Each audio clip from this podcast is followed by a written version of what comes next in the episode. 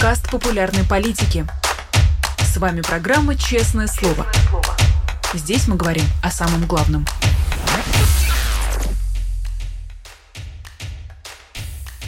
семнадцать часов московское время. Всем здравствуйте. Вы смотрите YouTube-канал «Популярная политика», программу «Честное слово».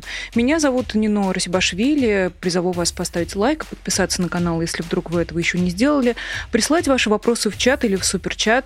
Я рада приветствовать нашего традиционного гостя по пятницам, писателя, поэта, литератора и журналиста Дмитрия Быкова. Дмитрий Львович, здравствуйте. Привет, Нино, привет всем. Сегодня год, как освободили Бучу. Что важно сказать про это сегодня? Две вещи, на мой взгляд. Вещь первая, что надо избавиться от каких-либо иллюзий о том, что можно договариваться, что это случайность, что возможен мирный сценарий, переговоры, возвращение территории, какой-то компромисс. Компромисса быть не может. Это стало ясно прежде всего Зеленскому после Гучи. После Гучи он действительно очень изменился. Большинство иностранных гостей он первым делом отправлял туда, а потом уже вступал в переговоры с ними. То есть стало ясно, что Украина имеет дело не с толпой людей,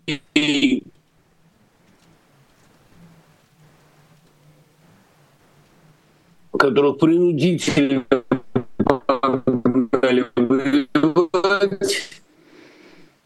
а с толпой озлобленных возможностей для того, чтобы сводить счет, а они на самом деле... Что-то со связью у нас, да? А, да, Дмитрий Львович, я сейчас попрошу нашу команду сделать так, чтобы мы вас хотя бы слышали хорошо, если вы не против, и попросим вас переподключиться. Просто, мне кажется, очень важно, чтобы вас было слышно полностью, без прерываний. Я надеюсь, что вот мы сейчас совсем скоро эту проблему решим. Да. Да. Я тогда напомню небольшой технический момент. Друзья, так бывает, но буквально на днях, я поняла это только сегодня, был год программе «Честное слово» и год первому эфиру с Дмитрием Львовичем. Очень важный год, мне кажется. Я очень рада, что Дмитрий Быков с нами весь этот год, помогает нам анализировать и как-то проживать все происходящее с нами. Буча, конечно, как лично мне кажется, была, конечно, к сожалению, в этом ряду очень много страшных слов, страшных ассоциаций, очень много мест, где случались чудовищные, нечеловеческие трагедии, но Буча была... тем событием, если можно сказать, что это в принципе являлось событием, которое полностью перевернуло э, нашу с вами жизнь. Если двадцать четвёртого февраля еще оставались какие-то призраки надежды, что все это можно откатить назад, что можно как-нибудь извиниться, посыпая голову пеплом, то Буча, конечно, мне кажется, сделала это совершенно невозможным. Но это лично мое мнение, и я им делюсь с вами, пока у меня есть такая возможность, и пока мы ждем Дмитрия Львовича. Я, опять же, призову вас подписаться на наш канал, поставить лайк. Ну и когда у меня есть минутка, я особенно внимательно читаю чат. Я надеюсь, сейчас услышите Дмитрия Львовича, пока вот сама попробую уделить внимание тому, что вы пишете. Дмитрий Львович, слышите ли вы студию? Прекрасно слышу, и вы прекрасно слышите вот, меня. Да, отлично. Если можно, пожалуйста, заново, потому что примерно почти сразу начала да. Проводить связь. Да, так вот две вещи, которые стали очевидны после Бучи. Во-первых, Украина имеет дело не с ордой людей, которых подневольно гонят убивать, а с ордой людей, которые убивать хотят, которым нравится, которые таким образом компенсируют а, или свою нищету, или свою зависть, или свое омерзение к тому, что кто-то живет лучше по-разному. Любые есть варианты объяснений. Но как бы то ни было, это не были а, подневольные, а, несчастные, покорные солдаты, которых согнали на дело, которого они не понимают. Все они прекрасно понимали. Убивали они с наслаждением, а, убивали без всякого предлога, не заботьтесь об этом предлоге. И с таким же наслаждением разрушали. Понимаете, Буча была не просто разрушена, Буча была загажена, цинично. И представление было такое, что действительно люди сводят счеты с любыми попытками жить по-человечески. Буча — богатый пригород, богатый околокиевский район, а жили там люди состоятельные. И вот мне рассказывал один из первых вошедших туда журналистов, что загажено было все, кроме уборных. Почему-то уборные, видимо, казались слишком чистыми, чтобы там гадить, такими какими-то неприкосновенными. Вот.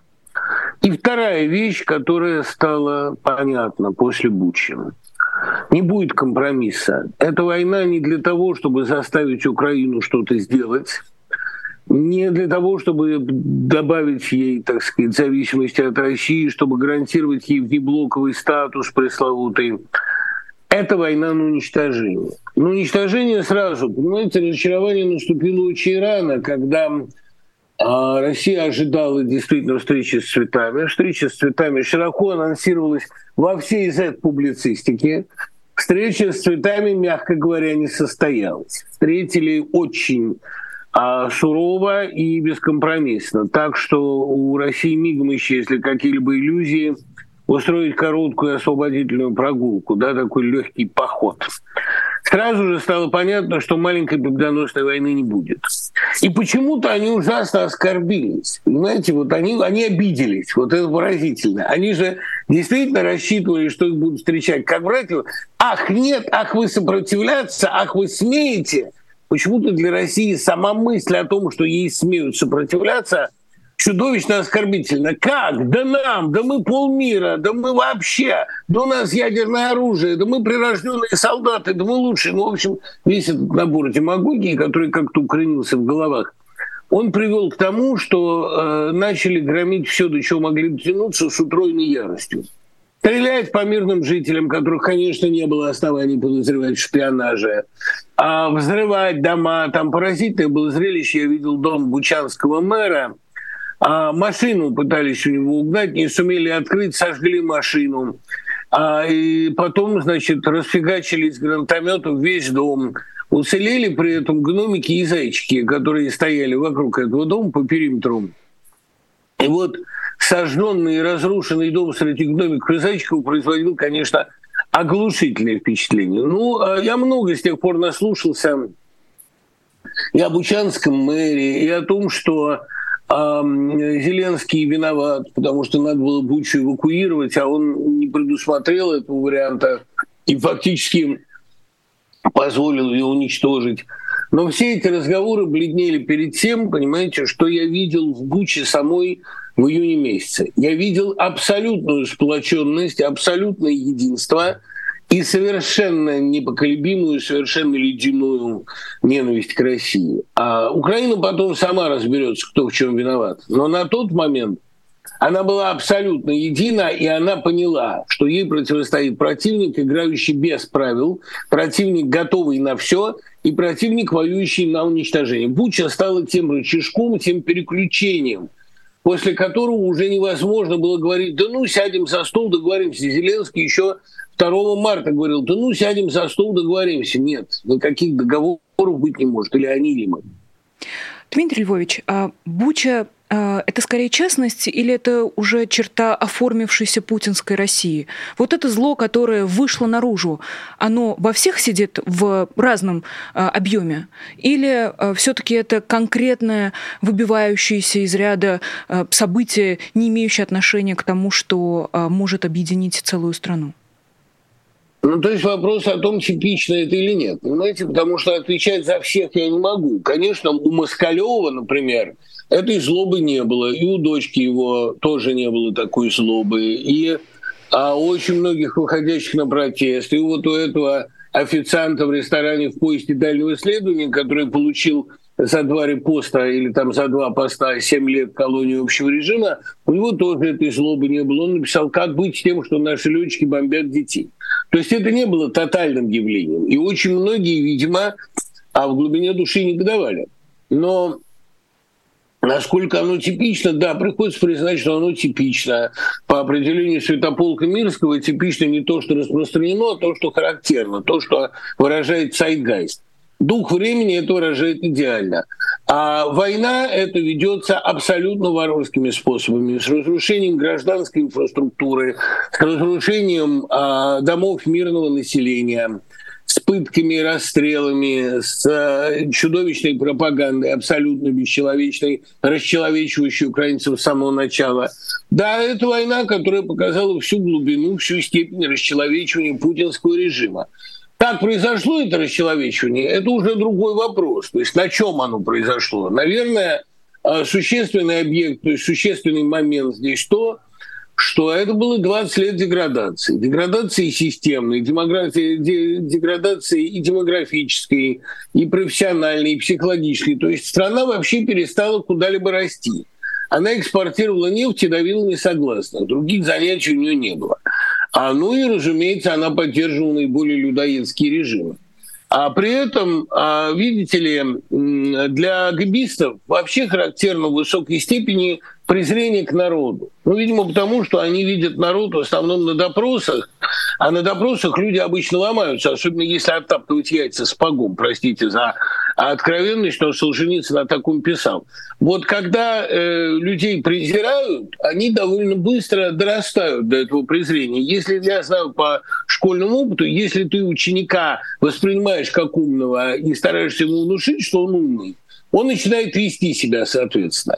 А России на протяжении двадцати трёх последних лет внушали, что она быдля. И она этим быдляком стала. То есть у нее она очень легко построилась под вкусы и нравы своего руководителя, который, кстати говоря, и сам не блещет ни интеллектом, ни образованием, ни остроумием, и уж подобное, там, подробно мы знаем, что он не замечен ни в малейшем гуманизме.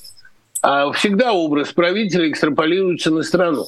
И вот, понимаете, Путин, маленький человек, совершенно обалдевший от гигантской несменяемой власти, наложил свою тень на страну, на свой отпечаток страшный, на страну. Страна действительно стала соответствовать его образу. Как при Сталине все болели паранойей, как при Хрущеве более или менее придурковатый и добрый национальный характер утвердился, хотя и не лишенный диких вспышек ярости, немотивированный.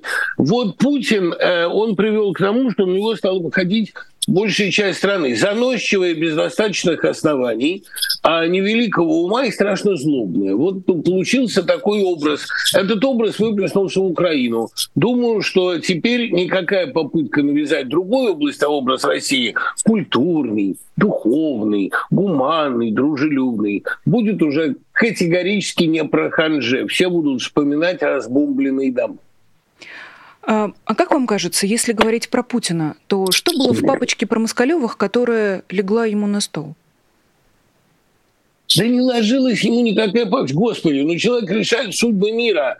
Что ему какой-то папа из э, Тулы, из Ефремова? Он, у него с Ефремовым одна ассоциация, я думаю.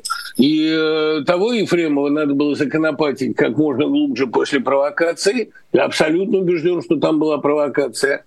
А город Ефремов в Тульской области вообще едва ли вызывает у Путина какие-нибудь ассоциации. Он страну-то не знает. Давно прошли времена, пока он ездил по ней. А я думаю, что э, Москалёв отец оказался в поле зрения органов исключительно из-за доноса учителя на девочку. Потом у него нашли какие-то посты, которые можно было интерпретировать как антивоенные. Потом э, случился побег, потом его задержали, сейчас его будут додавливать, конечно, до последнего. Там мама самый интересный персонаж, потому что у мамы есть уже двадцатичетырёхлетний сын Никита в Казахстане с бабушкой, семнадцатилетняя дочь, которая с ней живет от следующего брака. Ну и есть вот Москалёва, которая, папина дочь классическая, которая написала это потрясающее письмо, и которая с мамой никаких контактов в последние десять лет вообще не имела. Там они расстались, когда ей было три года. И сначала эта мама, если верить омбудсмену, сама настояла на том, чтобы дочку сдали в в приют.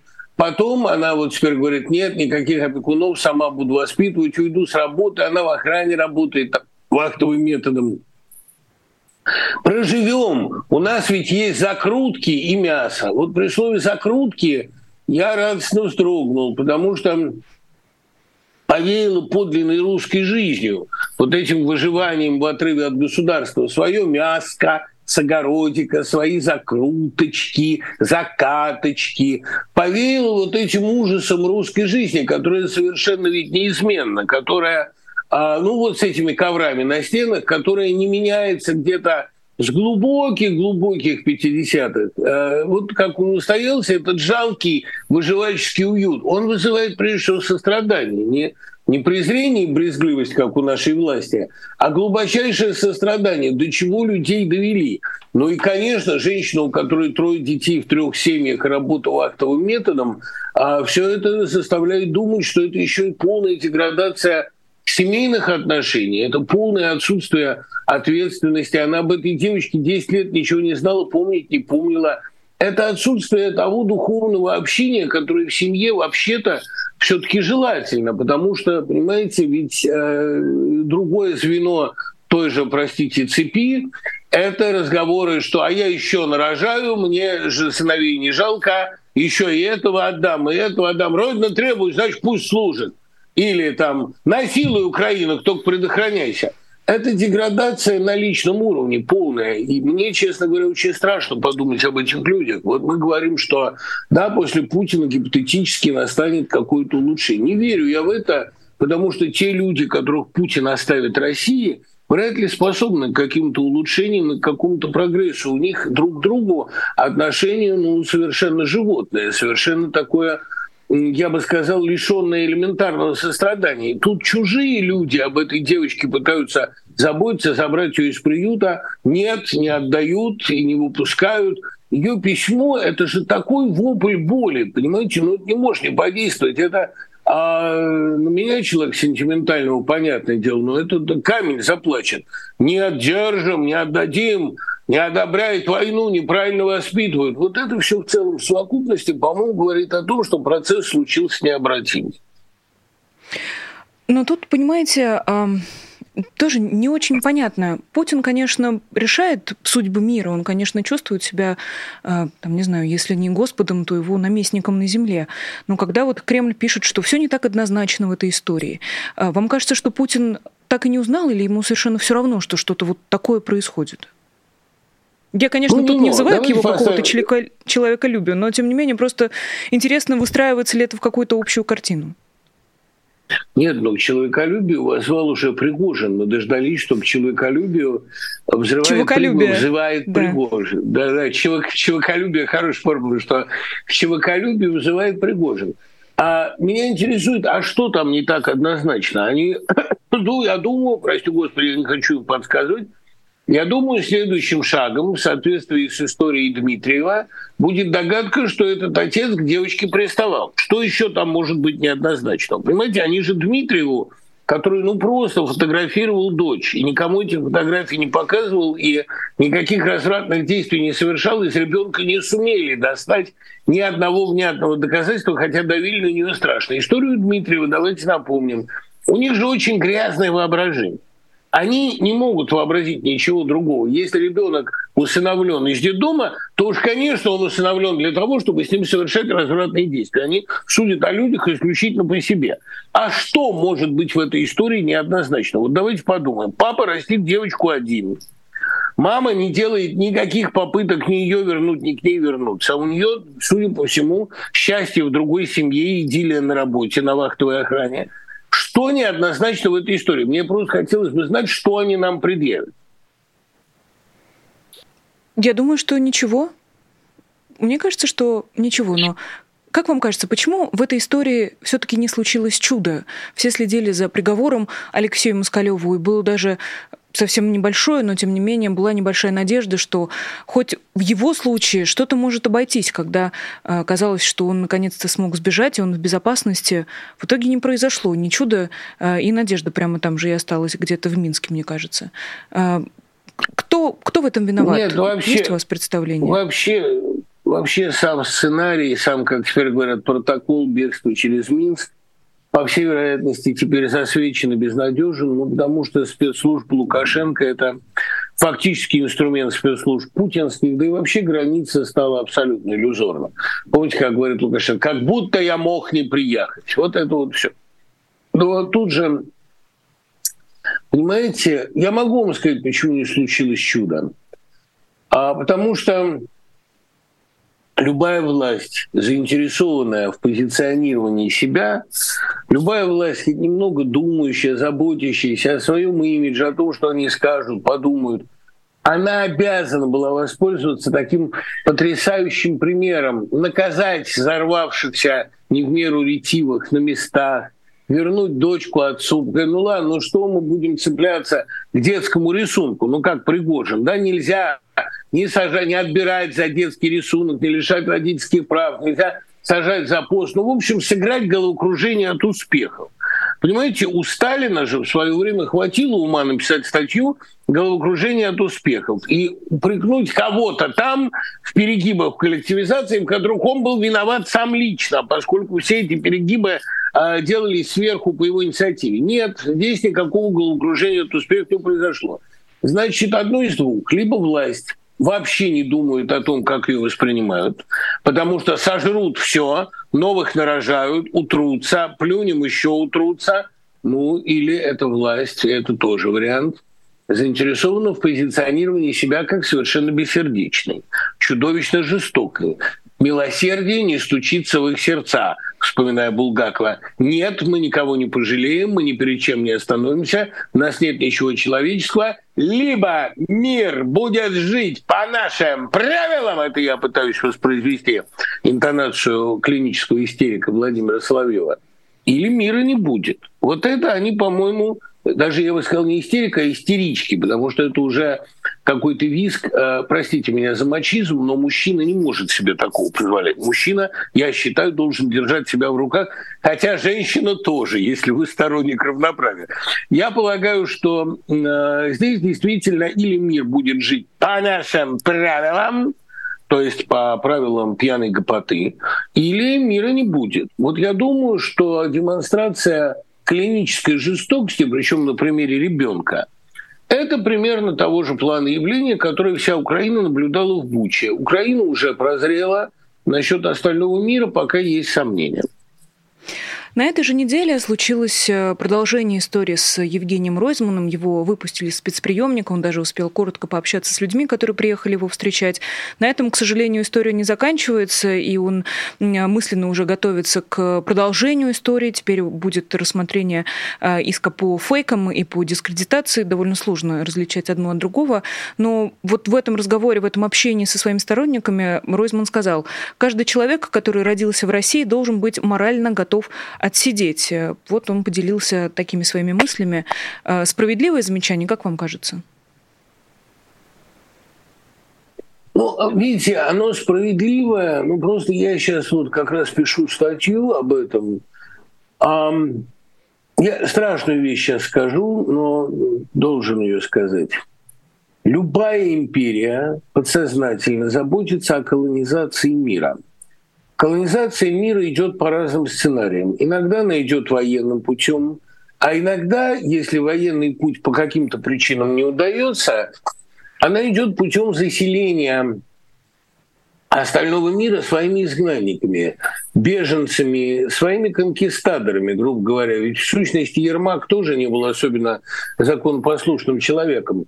Новые территории для страны э, захватывает ее наиболее пассионарная часть, которая не уживается с властью и которая обречена уезжать. И там, ну, понимаете, ведь весь Голливуд создан русскими, вся театральная школа создана Михаилом Чеховым. Иммиграция, бегство из страны – это один из факторов завоевания мира. По крайней мере, экспансия английского языка осуществлялась за счет того, что в империи очень многим было неуютно. А веры терпимости не хватало Британской империи, законы ее, закрытые школы ее были такими, что э, Киплинг бессонницей страдал до конца дней своих.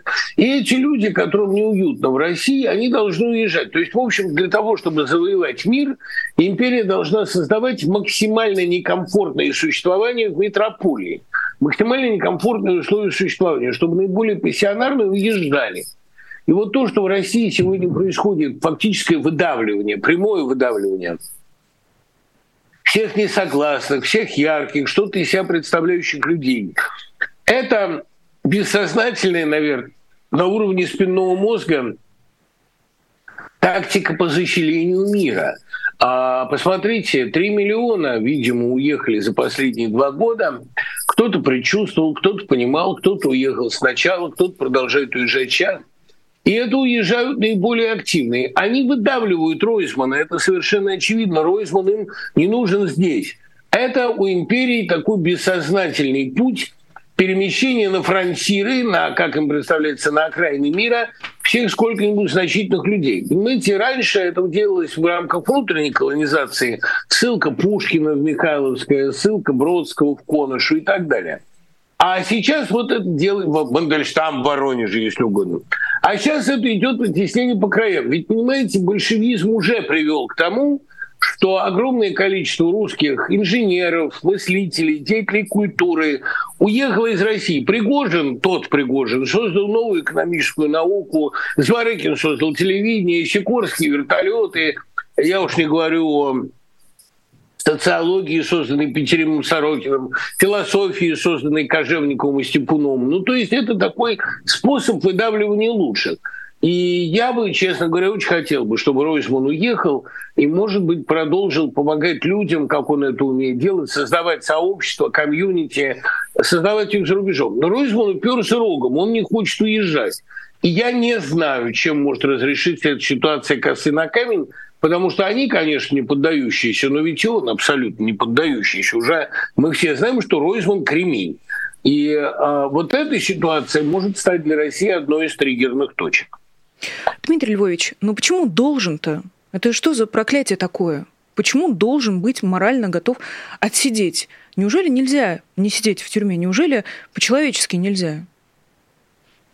Нет, ну видите ли, а, я бы хотел понять, на каких основах этики, кроме страха, может держаться эта система. У Житинского в романе «Потерянный дом» еще в восемьдесят первом году было открытым текстом сказано, книгу в самоиздате ходила тогда, а нам неведома другая основа этики, кроме страха. Но главная скрепа российской жизни – это тюрьма. И именно в нее ударил Солженицын, потому что тюрьма – это самое страшное, что есть, это страшнее ада, это страшнее смерти, там с тобой могут сделать все, что угодно. А отсюда постоянные слухи о том, что в тюрьме происходят жесточайшие пытки, изнасилования, полное унижение человеческого достоинства. Ну, судя по крайней мере, потому что делают с Навальным, они там научились очень изощренно пытать. То к нему подсовывают больного, чтобы он заразился, то к нему подсовывают чудовищно вонючего и нечистоплотного, то его лишают свиданий, посылок и разговоров с адвокатами. Ну, там действительно могут сделать с человеком все, что угодно в предельно унизительной форме. А Британская империя, по крайней мере, может похвалиться тем, что там есть закон, пресловутое сутяжничество, да, что там есть биль о правах, что там есть действующий, а, действующая хартия вольности, которая до сих пор частично действует, что в любом случае Британия насаждает в мире какие-то ценности. А теперь мне хотелось бы понять, какие ценности насаждает в мире Россия. Только ли коррупцию и полный беспредел? Что она несет? Что несет спецоперация? Вот эти разговоры, что Америка бездуховная, а мы духовные, в чем выражается эта духовность? Я все время пытаюсь это понять. Но мне, конечно, скажут, что еврею не понять. Хорошо, еврею не понять, грузину не понять, украинцу не понять, татарину не понять. А где русские, собственно, сами в этом диком смешении крови? Хорошо, остались какие-то этнически чистые русские, которые несут добро. Допустим, в чем заключается это добро? Только в том, что нет родителя номер один, родителя номер два? Очень сомнительное добро, честно говоря. Почему надо изнасиловать весь мир, чтобы внушить ему крайне примитивные представления о радости в жизни? Вот это, конечно, наводит на некоторые печальные размышления. Когда Михаил Юрьев во вдохновляющем Путина романе «Третья империя» говорил, что Россия захватит мир, что он мог предложить? Хорошо, захватили, ладно, делать дальше, что будем? Ракеты запускать, строить прекрасное будущее? Нет. Будем устраивать побоища, пир, такая бесконечная Волгала с пьянками и драками. Но ведь любителей таких развлечений в сущности очень немного. Устроим такой пир бесконечного садомаза. Наверное, садомазохизм – единственная ценность, которую Россия сегодня несет остальному миру. Именно поэтому изнасилование мирного населения являются одной из частей утверждения, составной частью утверждения этих ценностей. А я отказываюсь, честно говоря, понимать, на каких этических скрепляющих механизмах должен держаться русский мир. Только на любви к императору. Но тогда этот император действительно, даже если гипотетически это вообразить, должен быть действительно санцеликим. Но пока мы этого не наблюдаем.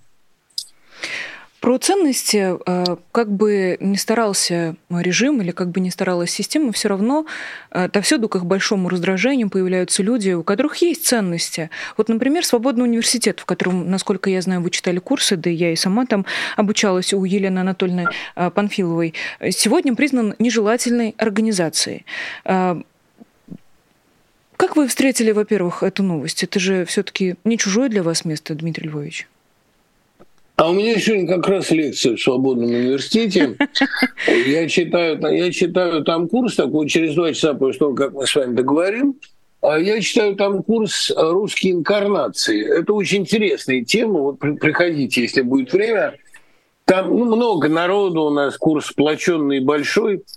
Там а, идея того, что при циклически воспроизводящихся ситуациях воспроизводятся одни и те же исторические типажи. Ну, например, как Солженицын и Достоевский, у которых поразительно много сходств, да, вплоть до ссылки в Казахстане и диалога между Иваном и Алёшей в центре главного произведения. А, ну, любопытные параллели возникают между Ходорковским и Пестелем, а, еще более любопытные между Троцким, Меншиковым, Курбским и Березовским. Но это такие реинкарнации. А Навального вы бы с кем сравнили? Навальный не имеет аналога. Навальный – это тип, который появился в путинских условиях. У него никакого аналога нет. Ну, кроме, может быть, знаете, вот я бы рискнул сказать, его организаторские способности, его желчное остроумие и его поразительное самообладание заставляют вспоминать Степняка Кравчинского. Но Степняк — человека, который сумел шефа жандармов заколоть в карете, спрыгнуть и скрыться.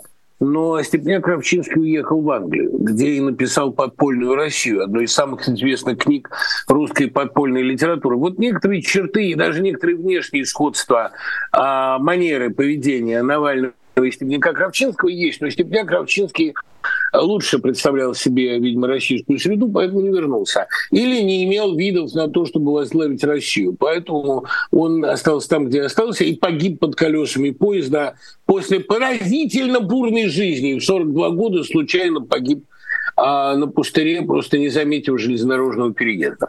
Значит, эм, э, вот эту лекцию я сегодня читаю о Гумилеве и Лермонтове, потому что тут реинкарнация поразительная налицо, достаточно сравнить «Мика» и «Мцири», две главные их поэмы центральные. Но поразительно другое. Поразительно то, что Свободный университет попал в нежелательные организации. Понимаете, ведь Свободный университет — это не организация. Свободный университет — это просто собираются люди и слушают лекции, не получая за это ни копейки денег, не получая никаких официальных сертификатов. Это такая форма самообразования. Да?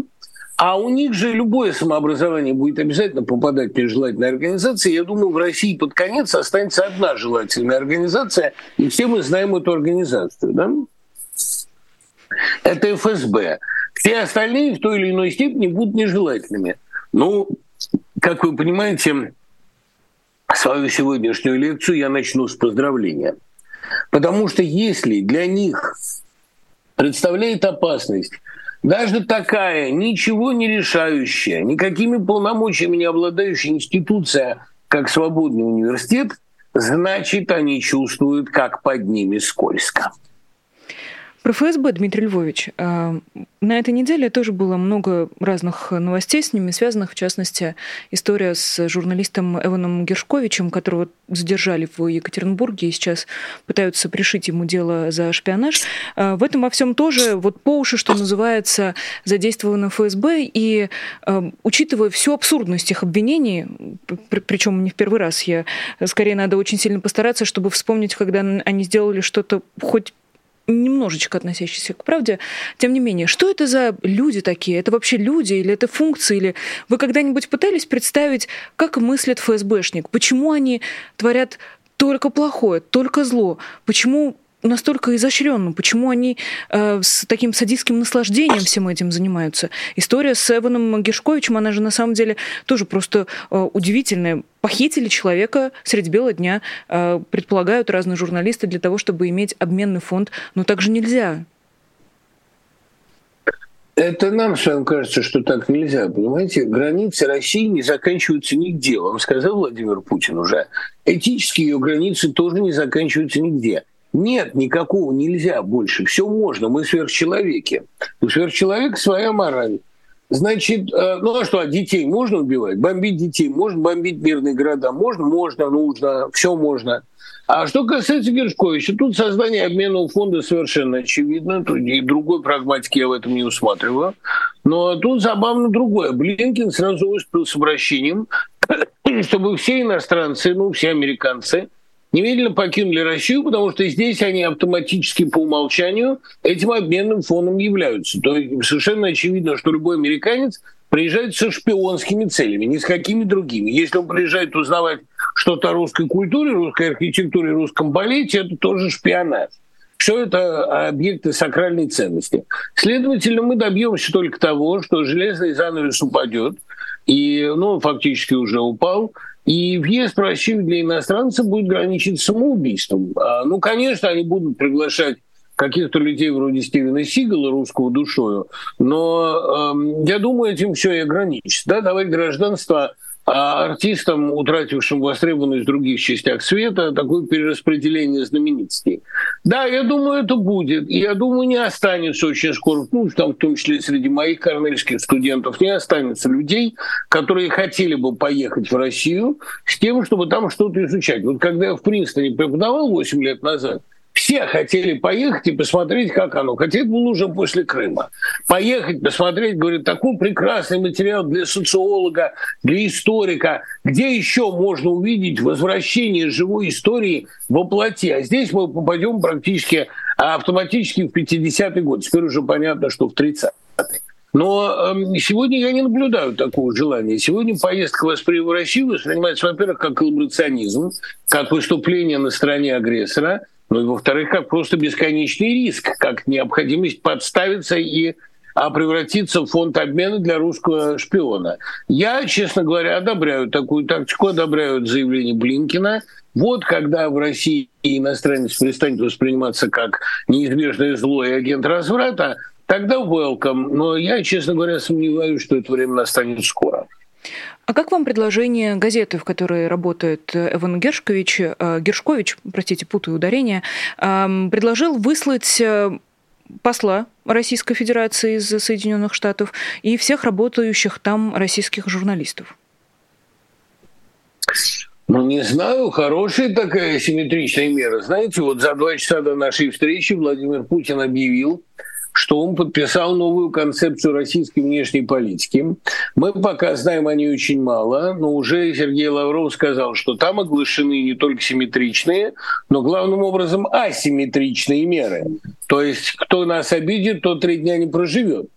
Но, видимо, это такой призыв к асимметричным мерам и с этой стороны. Конечно, со стороны Штатов было бы крайне эффектным ходом за одного журналиста выслать всю российскую дипломатию. Это было бы красиво.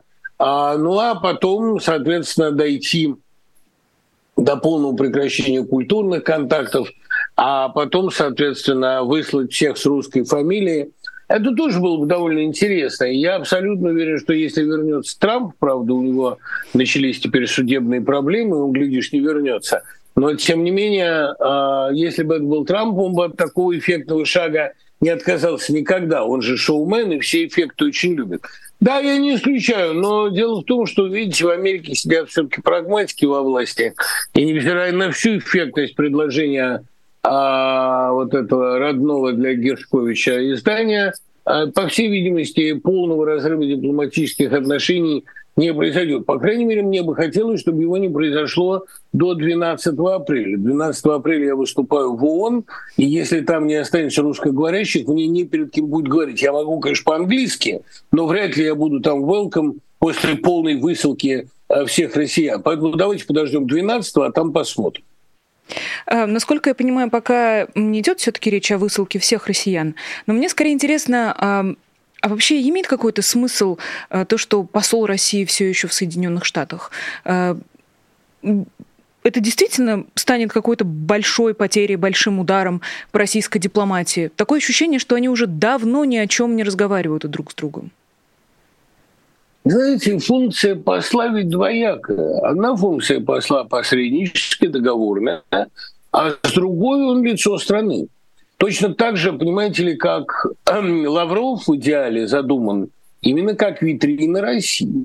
И эта витрина России, мидовская, она вызывает у присутствующих, как мы видели по его недавнему выступлению, дружный хохот. Мы не нападали, на нас напали, смех в зале. И он прокатывает эту репризу по миру с разной степенью успеха, но, в общем, лицом страны работает исправно. Я думаю, что Лаврову, а я все-таки с ним лично общался несколько раз, Лаврову очень тяжело, потому что у него была репутация довольно вот смарт-гай, довольно умного парня. Сообразительного. Американцы циничные ребята, уважают цинизм в других, но у него именно была репутация умного парня. А теперь, к сожалению, так оказалось, что он э, стал витриной хамства, витриной тотального неуважения к человеческим правам. Поэтому Антонов, находясь в Штатах, наверное, делает очень полезное дело. Он дает им представление о подлинном лице России. И я со своей стороны могу такую тактику только приветствовать, потому что чем больше о нас знают, тем быстрее все поймут. А что еще им надо понять, как вам кажется? Три вещи. Первое. Никакой мир не будет окончательным. Война – естественное состояние России. Мы воинская цивилизация, мы воинство духа, мы должны воевать, не покладая рук. Любая э, мирная пауза для нас – это только повод перешнуровать берцы. Они очень любят свои пропыленные, растоптанные берцы, пропахшие их воинским потом. Это первое. Второе. Ну, то есть понять, что мира нет, что никакой договориться ни о чем нельзя. Это первое. Второе, чего они еще не поняли. Они все еще думают, что какими-то средствами можно разбудить население России. А разбудить его нельзя, оно проснулось, оно осознало, что чем хуже, тем лучше, и чем быстрее оно будет деградировать, тем ему будет легче. То есть это полная сдача всех бастионов гуманизма, всех сдерживающих центров и всех попыток человека быть человеком. Никаких попыток больше не осталось. Эта страна должна превратиться в ад. Она должна дойти до упора, до массовых публичных казней, до самоистребления и в конечном итоге до полной катастрофы. Ползучей или бурной, непонятно. Никаких промежуточных этапов не осталось. Все развилки пройдены. Устремление только туда. И третья вещь, которую они про нас еще не поняли. Они думают, что мы страдаем, а мы наслаждаемся. Вот этот комплекс ресентимента, этот подпольный тип, он теперь окончательно раскрылся. Потому что, как пишет Достоевский, в этом-то унижении самый сладкий сок. Да, быть последними, быть худшими, быть первыми с краю, демонстрировать абсолютный предельный беспредел и далее – это наша гордость. То есть они все еще думают, что население страдает под гнетом тирании. А население под гнетом этой тирании давно превратилось вот в эту злокачественную ткань, для которой наибольшим достижением является наибольшее презрение окружающих. Вы нас ненавидите? А, это потому, что мы самые добрые, теперь мы всех убьем. Ну, вот так строится этот механизм, этот логический тип, и никаких иллюзий, что это пробудит какое-то общественное негодование, быть не может. Тем более, что в России до сих пор остался огромный процент людей, огромный, я его оцениваю где-то, ну, в семь-восемь, это очень много для страны, которые пытаются вообще ничего не замечать. Жить, как будто ничего не происходит. Я делаю свое дело и всем доволен. Вот эти-то люди, мне кажется, страшнее всех. Я могу понять идейного злодея, и с идейным злодеем даже можно разговаривать. А вот человек, который говорит, да что, нормал, все хорошо, закрутки, вот этого я не понимаю. Последний вопрос, наверное, Дмитрий Львович. А как вам кажется, кто-то должен спасти Россию, чтобы она не дошла все-таки вот до этого полного распада? Или задача мира просто стоять в стране и делать так, чтобы их тоже не забрызгало? Знаете, вот в девятнадцатом году, когда я брал интервью у Марии Розановой, я ее спросил, как по-вашему, зачем в мире Россия? На что она сказала, а вы абсолютно убеждены, что она Богу нужна в таком виде? С чего вы, собственно, взяли, что она нужна? Может быть, в мировом разделении труда у нее есть какая-то роль, какая-то функция, о которой мы не догадываемся, какой-то улавливающий тупик. А может быть, наоборот, культивация таких замечательных борцов, которые выдержали в России, выжили там, ну, как «Новая газета», например, которую задавить так и не получилось, потому что она продолжает существовать. От души поздравляю ее с тридцатилетием. Вот сейчас как раз начинается там юбилейный вечер. Значит, очень может быть, что Россия такая среда вроде чашки Петри, где культивируются красавицы, гении, борцы и заселяют остальной мир, и как споры разделяются оттуда. Может быть, это я совершенно не исключаю. Жестокая догадка, но может быть. А в принципе, э, надеяться, что Бог спасет Россию для чего другого, по крайней мере, в одном я теперь убежден абсолютно. Мне э, не хочется больше давать никакие оптимистичные прогнозы. Россия категорически категорически не предназначена для нормальной жизни, потому что она ее не хочет. Она ей не нужна, она ее не умеет. Россия предназначена либо для э, гибели мира, как самый худший вариант, либо для создания людей вроде нас с вами, которые, сформировавшись там, расселяются по остальному миру и вносят свой посильный вклад в его прогресс. Почему-то у русских очень хорошо получается этот прогресс на чужой территории, как у Михаила Чехова или у Селсника. Получилась вся голливудская школа игры, голливудская школа большого кино, как уже упомянутых гениев, у Тургенева, у Набокова, получилось создание нового типа романа. Очень может быть, что Россия существует для того, чтобы из нее, сформировавшись в ней, уезжали люди вроде нас. Но ни для какой нормальной жизни она, конечно, не предназначена. Спасибо вам большое, Дмитрий Львович. Я все еще надеюсь, что... Главным, настанет... образом, главным образом за оптимизм, за оптимизм. Да, спасибо, но я все-таки, все-таки надеюсь, что мы рано или поздно к этому оптимизму вернемся. Спасибо вам огромное. Дмитрий Быков, писатель, поэт, литератор, журналист, был гостем нашего традиционного пятничного «Честного слова». Большое спасибо всем, кто смотрел нас в прямом эфире. Давайте посмотрим на патронов программы «Честное слово». И я напомню, что вы также можете поддержать нашу работу, если вдруг хотите оказаться в этой бегущей строке вместе со всеми другими замечательными людьми. Также напомню, друзья, поставить лайк. Сегодня я это сделала три раза, а не два, как я делаю это обычно, но э, все дело в некоторых технических неполадках, которые были у нас в начале эфира. Но я надеюсь, что они не сильно вам помешали. Мне, во всяком случае, уж точно. Еще раз всем большое спасибо. До скорой встречи. Всего доброго и пока. Вы слушали подкаст «Популярные политики». Мы выходим на Apple Podcast, Google Podcast, Spotify и SoundCloud. А еще подписывайтесь на наш канал в YouTube.